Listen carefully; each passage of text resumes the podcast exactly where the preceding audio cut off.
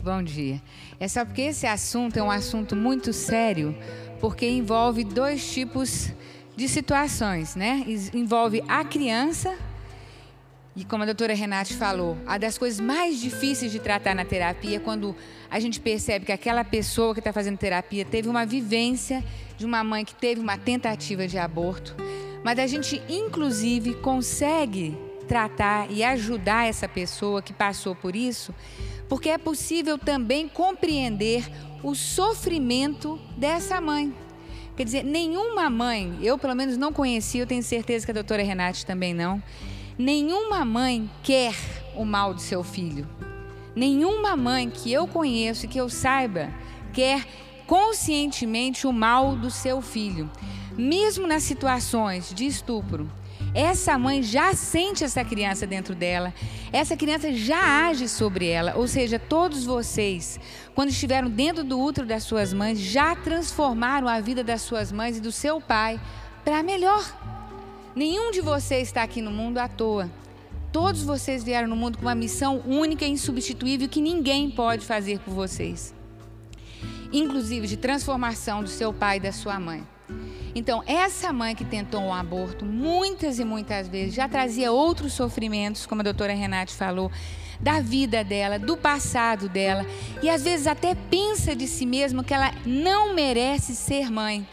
Porque ser mãe é uma graça tão grande, é uma benção tão grande, que uma pessoa que pensa de si mesma que é ruim, ela não consegue acreditar que ela merece a benção de ser mãe.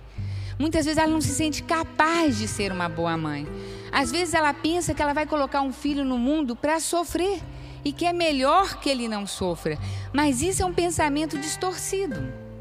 Porque o que nos dá vontade de viver e alegria para viver é o amor.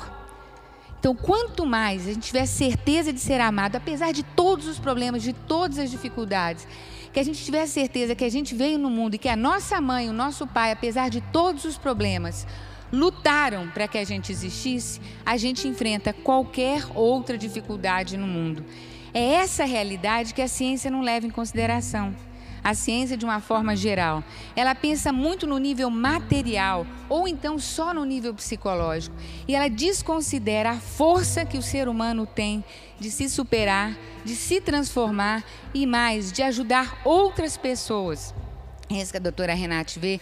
É isso que emociona tanto a gente quando vê vocês cantando na igreja. A força que vocês têm, o exemplo que vocês podem dar para o mundo de que é possível, apesar de todos os problemas físicos, sociais, psicológicos, de transformar a si mesmo e ao mundo por essa força do amor. E o amor é uma decisão, como a doutora Renate falou. Eu não dependo de que ninguém me ame para que eu ame, mesmo porque sempre tem o amor da luz e esse amor não falha nunca. Posso dar um caso? Pode? Uma vez um menino, dois minutos que eu atendi, ele me contou assim: o meu pai foi assassinado quando eu tinha dois anos de idade e a minha mãe se matou quando eu tinha cinco anos. E eu fui para a rua, eu fui criado na rua, eu virei um bandido e a culpa é da minha mãe que me largou sozinho no mundo com cinco anos. Eu tenho muita raiva da minha mãe, eu não consigo perdoar minha mãe pelo que ela fez comigo. E esse menino fez um trabalho que nem foi da terapia completa, foi só um trabalho de descobrir dentro dele os momentos positivos que ele tinha vivido desde o útero materno com essa mãe também. Ele descobriu. E descobriu também dentro dele um momento, ele com dois anos de idade, a mãe chegando no portão e ele saindo correndo. E eu perguntei para quê? Ele falou: para abraçar minha mãe. Eu falei, mas para que você vai abraçar sua mãe? Ele falou, porque eu quero que ela saiba que eu a amo.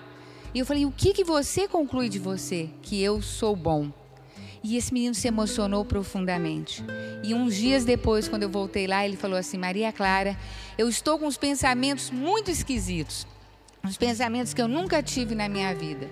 Eu estou pensando aqui que eu não sei se minha mãe me amou ou não me amou.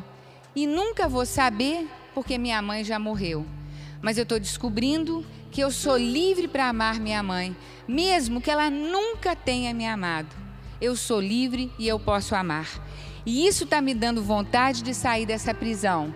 Não essa das grades, não. Essa que eu coloquei no meu coração. E esse menino transformou, igual vocês todos transformaram por essa força que existe em cada um de vocês.